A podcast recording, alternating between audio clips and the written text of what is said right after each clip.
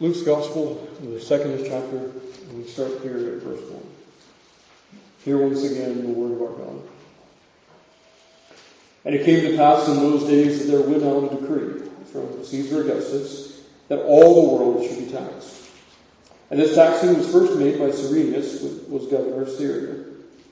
And all went to be taxed, every one into his own city.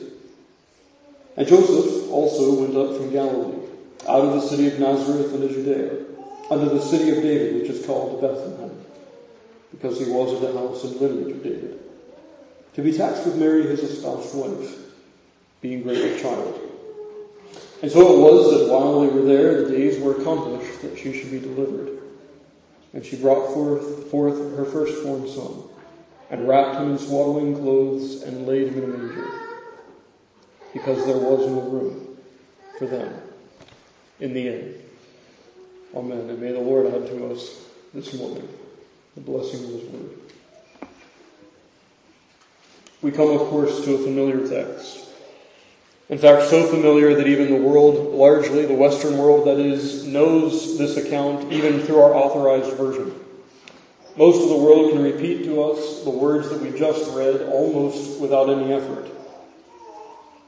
And it's striking, isn't it? That as we move into the winter months, the world demonstrates that they have some familiarity with the historical account. The world even recognizes some kind of familiarity with, with the things that we find here in both Matthew and Luke's Gospels. Friends, the striking thing because, of course, the world is familiar with the birth of Christ while still being strangers to the person of Christ. Utter strangers to the one who was born, and yet so familiar with the circumstances of his birth. You see, friend, if you look at this text, you can't miss that what we have here is not just a, a history for us to reflect on. Not just an account for us to reflect upon its chronology, not just an account that shows us various historical details, but, but of course this is an account that is supposed to show us Christ himself. Not just what has happened to him, but something about his person.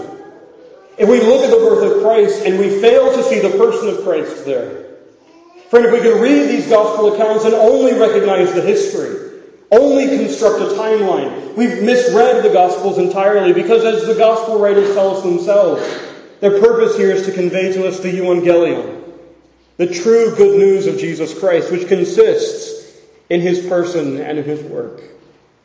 Yes, of course, the gospel writers are giving us history. But friend, they're giving us so much more than that. Even in Luke's gospel, even in these seven verses we take up this morning, we have something about the person of Christ that we can't miss.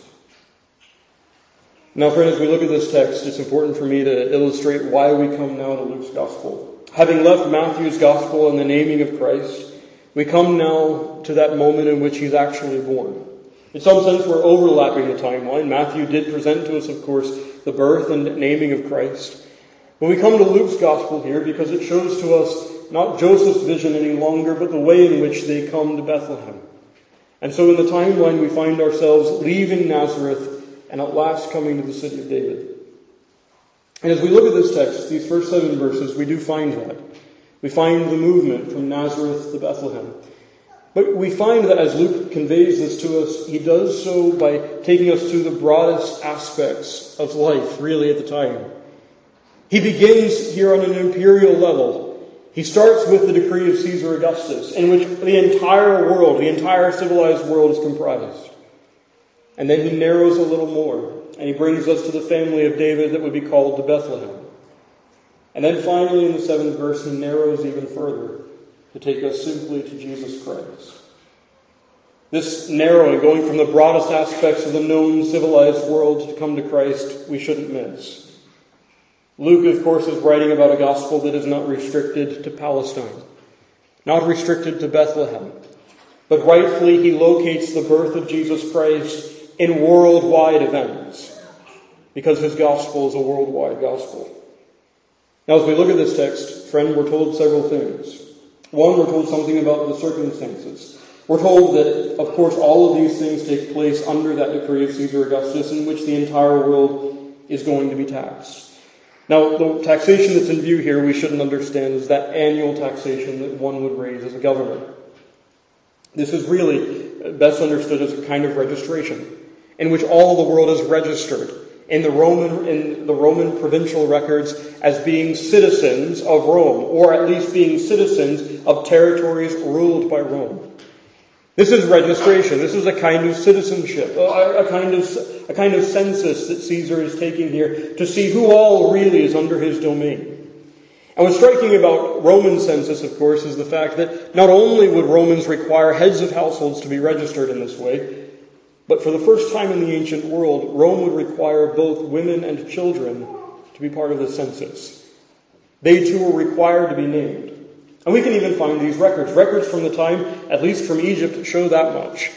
They show that not only the home itself, under the head of the home, but even the members of the home were comprised in the registration. And so that's precisely what, what's happening in our text. Caesar Augustus has summoned all the world to come that he might number those who are his subjects.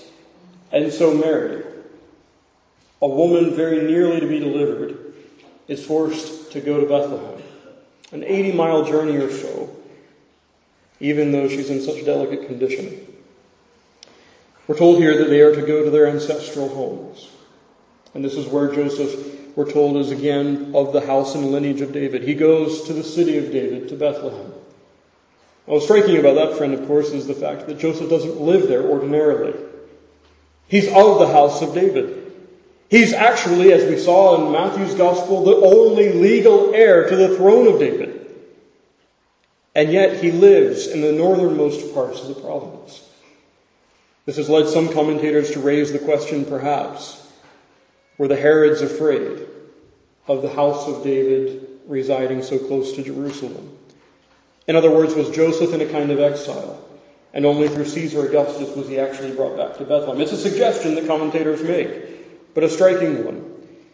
One that now brings a son of David back to the city of David.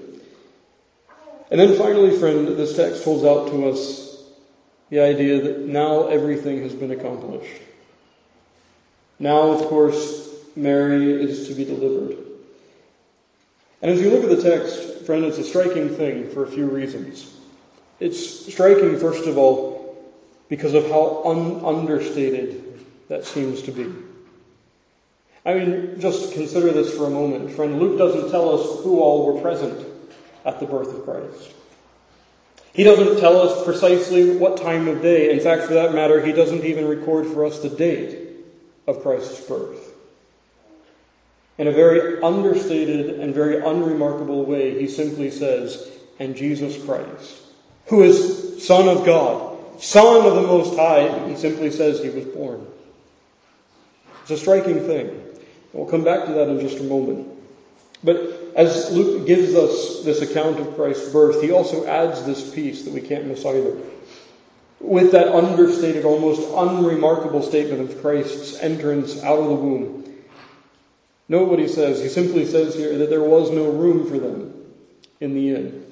Almost as though Luke here is for preventing us from thinking badly of Joseph and Mary, for, for being ill prepared for the birth of such a son. But I want you to notice, friend, it's a striking thing, isn't it? Not just that there was no room for this couple in the inn, but behind this idea is that there was no room for them in Bethlehem. We, we would almost miss this, and, and it's tempting for us to draw down much upon this, but, but friend, do you realize that here you have the son of David, Joseph, the rightful heir to the throne? You have, of course, him as he is son of Heli, which according to Jewish tradition was the head of the Sanhedrin.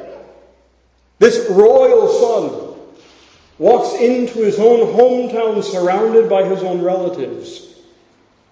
And he needs to look for an inn. Because none will admit him entrance in their homes. I don't know if that's ever struck you before, but it's a striking thing, isn't it? That this one who should be entertained widely by the whole province has no room offered to him by his own relatives in Bethlehem. It's just a thought, but we'll come back to that, God willing, in a moment's time. As we look at this text, of course, friend, we can't miss that Luke is presenting to us a very simple reality, and that is that this is the fulfillment of prophecy. Luke 2 verses 1 to 7 show us that Micah's prophecy is fulfilled. Micah then wrote, Thou Bethlehem Ephrathah, thou that though thou beest the littlest among the thousands of Judah, yet out of thee shall come forth unto me, that is a ruler in Israel, whose goings forth have been from old, from everlasting. And what's striking is, of course, that this text shows us something that is almost unpredictable in many ways. If you're an astute reader of the gospel accounts up to this point, you'll notice where the timeline is taken. We, have started, first of all, in Jerusalem. And then we've gone to Nazareth. Then we've gone to the Judean hills. From the Judean hills back to Nazareth. And the astute reader of the scriptures are going to ask the question, well, well, if this is the Messiah, how are we getting to Bethlehem? If this is the rightful heir, the everlasting heir to the throne of David, how do we get back to the city of David? And what's striking about this text is how providence does this. Note it wasn't Mary or Joseph's idea to go to Bethlehem. If that were the case, we would wonder, well, perhaps they're just trying to fulfill the prophecy. No, friend, what's striking is, in historical fact, God in His providence moved through Caesar Augustus to bring them to a place, a place that otherwise we might not have expected to see them. We see here the wisdom, the wonderful wisdom of God as He brings to pass that which He's promised. But even behind that, friend, we can't miss that these seven verses convey to us a reality that's so often overlooked. As we look at the details that we've just looked at briefly in these past few minutes, we find that gospel paradox. We find through the emphasis that Luke places in this history just the humiliation of Christ. I mean, friend, as you're reading Matthew 1, as you come away from the first chapter of Luke's Gospel, what are you expecting? If we could just for a moment, I know this is difficult, but if we could just for a moment distance ourselves from our memory of these events and simply hold our gaze on chapter 1 of Matthew's Gospel and of Luke's, what would we expect? This is the Son of God that we're expecting. The one who is Son of the Most High. He is the one who's coming, and oh, by the way, he's the royal Son the lawful and rightful heir to the throne of David. What would we expect in his birth? Surely we would expect palaces. Surely we would expect princes and kings to pay homage. Surely we would expect great fanfare both in heaven and on earth to attend his birth, who is called Son of the Highest. But friend, what do we find instead? We find that even the mother of Christ is lumped in with the rest of the imperial world as she's forced in her delicate condition to make an 80 mile journey to the south. We find also in Bethlehem, Joseph very much seems to be spurned. The adopted father of Jesus Christ, spurned by his own countrymen, by his own relatives. More than that, friend, in birth, in the seventh verse, Luke is very careful to tell us what attends Christ. Our Christ must be swaddled. He must be nurtured by his creatures. On top of that, of course, he must be laid in a manger, laid in a trough among straw.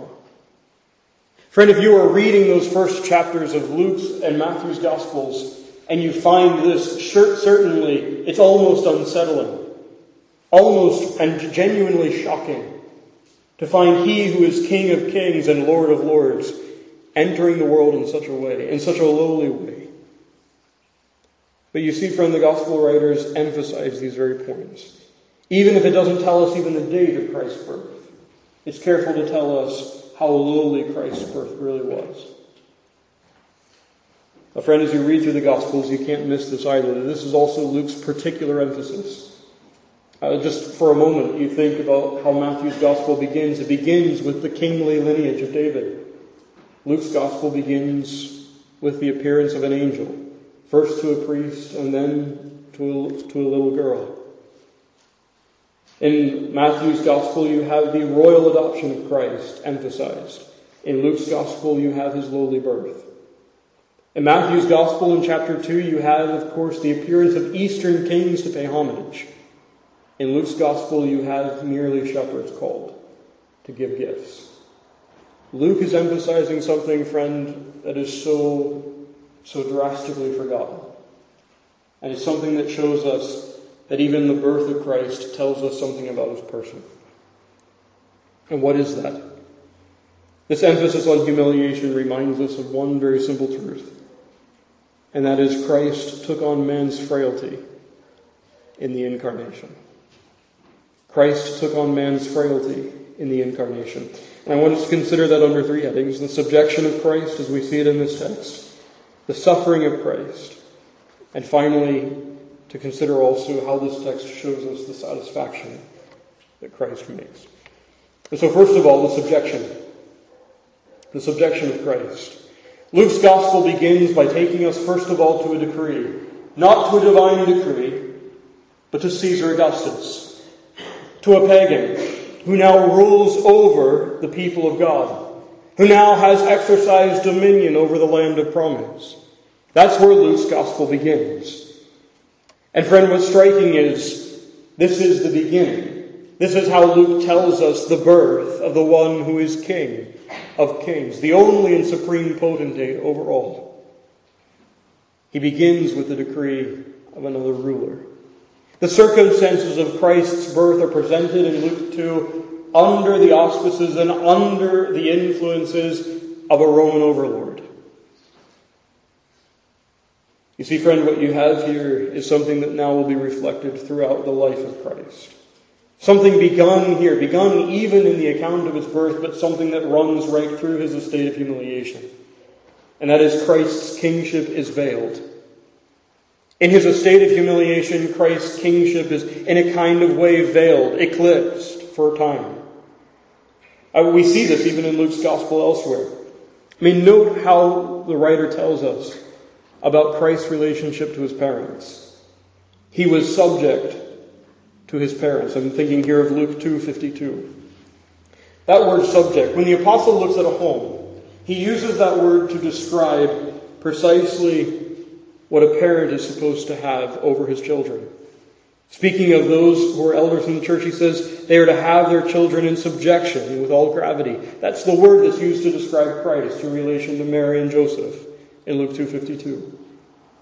Again, when the apostle looks at a home or a household and he sees servants, here's what he says. Servants, be subject to your masters with all fear. And Luke dares to write of the King of Kings as being subject to his parents creatures of God, those who subsisted and lived only by His will, only according to His own provision. Here you have the King of Kings subjected, even in his birth, to Caesar Augustus, and then later on throughout his whole life, to all these other worldly powers. Friend, from the very onset, we find a King of Kings whose royal authority and majesty is veiled eclipsed. It really is the very thing that the apostle has in mind in Philippians 2 that we read. It's that word that is often referred to theologically as, as the emptying of Christ, is kenosis. There, the apostle writes in Philippians 2, verse 7. He says, He made himself of no reputation and took upon him the form of a serpent. Friend, do you even see how Luke 2 prepares us to see the emptying of Christ or, or the making of himself of no reputation? He brings himself under, even in this moment, as God of providence, under the decree of a Roman, under Caesar Augustus, no less, a pagan. You see, friend, this eclipse was pervasive and powerful. The apostle writes, None of the princes of this world knew him. For had they known, they would not have crucified the Lord of glory. The Lord of glory walks on earth. And yet, even in his birth, his circumstances seem to be dictated by Romans. It really fulfills everything that the, uh, that the prophet Isaiah promised, doesn't it? As the world goes about their lives in this moment, as they go day by day, they don't recognize that something drastic has taken place. that all of history has been altered. They can say, friend, as the apostle, as the prophet tells them that they would, we found no, we found, we shall see him and that there is no beauty that we should desire him. We esteemed him not. He came to his own. His own received him not, though he was king and Lord over all. Friend, even note here in his birth, he demonstrates that in his humiliation, his royal majesty would be veiled. You see, friend, it's a veiled kingship, this thing that we see here in this gospel. Not a palace, but a manger. Not the homage of other earthly kings, but under the decree of an earthly king. Christ comes to us. You see, friend, it's striking because this is precisely the opposite of what we would expect of such a king. I mean, this is precisely the opposite of what we would expect of an earthly king. There, of course, is that story where, where Richard Griffin and Elizabeth II had met an American tourist. The American didn't recognize the Queen, and, and so the Queen allowed him to continue in his ignorance. They took a picture of together the queen and this man who didn't know that he was standing in the presence of royalty. And the queen turns after the American leaves and says to Griffin, she says, hopefully someone tells him who I am. Isn't that a striking thing, friend? An earthly king, an earthly prince, princess here in this case, hoping that somebody would say to this stranger who didn't recognize royalty when it was before him, hopefully somebody will tell him who I am. And yet, friend, our Christ comes into the world, the King of kings and Lord of lords, and they did not know him. They did not know him. If an earthly prince longs for recognition and for majesty, friends, certainly the King of kings deserves it all, and yet here we see his birth veiled in subjection. Friend, we ought to marvel as we look at this text that he who is the blessed and only potentate, the King of kings and the Lord of lords, made himself of no reputation. But the second heading then this morning, friend, is the suffering of Christ as we have it in this text. And here, friend, we step into a deep mystery. The subjection of Christ we understand. The veiling of his kingship we, we get. But, but this aspect, friend, we so often, so often overlook. You see in this text, in verse 7, you have Mary doing something that we would expect any mother to do. She brought forth her firstborn son, wrapped him in swaddling clothes, laid him in a manger. Friend, I want you to notice what all of these things indicate. Christ must be shielded from the elements. He must be swaddled. Christ who is the incarnate Son of God, must find a place to rest. Christ makes himself dependent upon the nurturing of his mother, a creature. Although he was creator, friend, he's taken up in arms as the weakest of beings. And what's striking about this text, friend, is the reality that in the incarnation, Christ took upon himself a weakened human nature. The apostle puts it this way God sent his own Son in the likeness of sinful flesh. You know what he means there? And note that he says here, first of all, the likeness of sinful flesh. He is not contaminated at all with original sin. Well, then, what does the apostle mean, the likeness of sinful flesh? Goodwin, I think, helpfully paraphrases. He says, He was clothed with infirmities like unto us as sinners. He was clothed with infirmities like unto us as sinners. Or put it another way, as one writer put it centuries ago, he did not have sinful flesh, but he had the likeness of sinful flesh in the fact that he was able to suffer.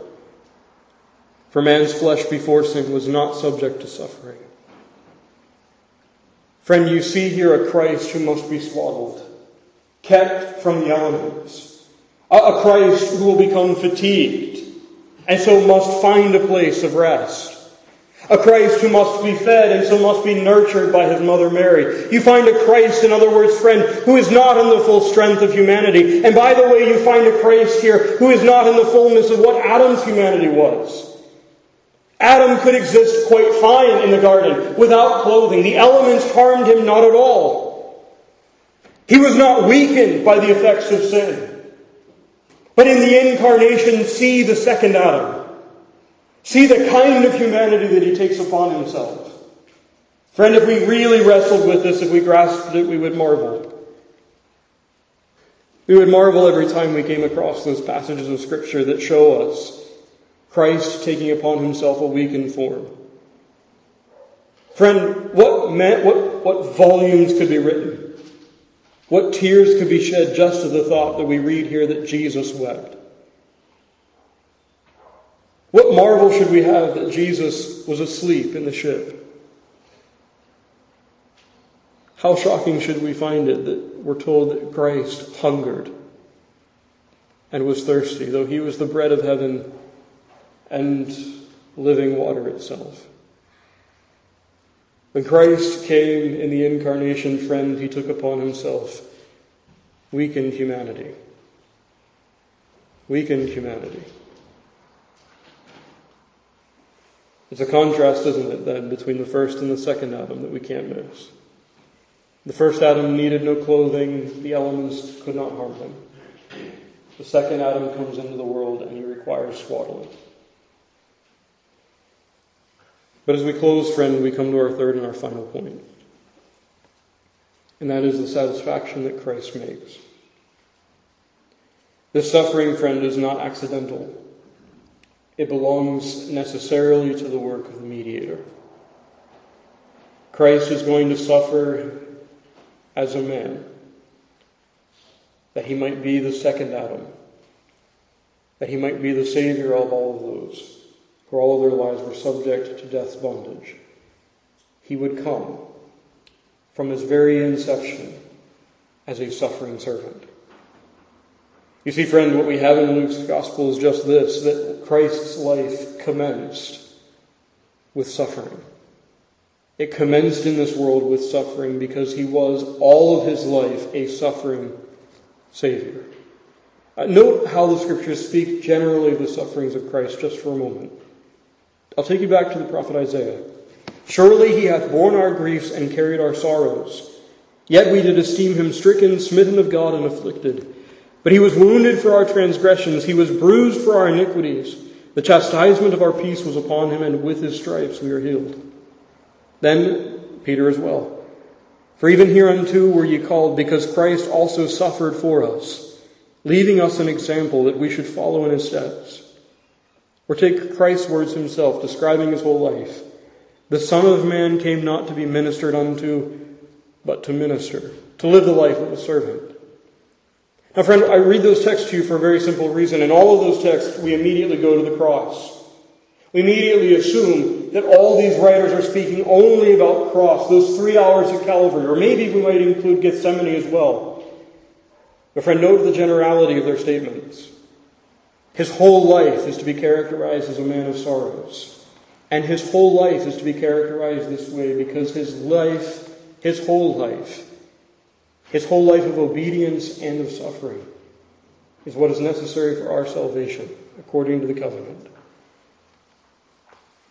What do I mean? Allow me to illustrate this through a quote by Jonathan Edwards. Both Christ's satisfaction for sin and also his meriting happiness by his righteousness were carried on through the whole time of his humiliation. Christ's satisfaction for sin was not by his last sufferings only, though principally by them, that all his sufferings and all his humiliation from the first moment of his incarnation to his resurrection were propitiatory and satisfactory. The mean circumstances in which he was born, being born of a poor virgin, in a stable, laid in a manger, his taking human nature upon him in its low state, under those infirmities brought upon it by the fall, his being born in the form of sinful flesh, all his sufferings in his infancy and childhood, and all that which he suffered through the whole course of his life, was of a propitiatory and satisfactory nature. Why do we have, friend, this text? Why do we have the birth of Christ so, so lowly given to us here? Why must Christ be swaddled? Oh, why must he be one who is subject to all the pains and infirmities of this life? Friend, because from the cradle to the cross, Christ was making satisfaction. Yes, fully and finally in the cross, atonement is made, and so Christ may say then, it is finished.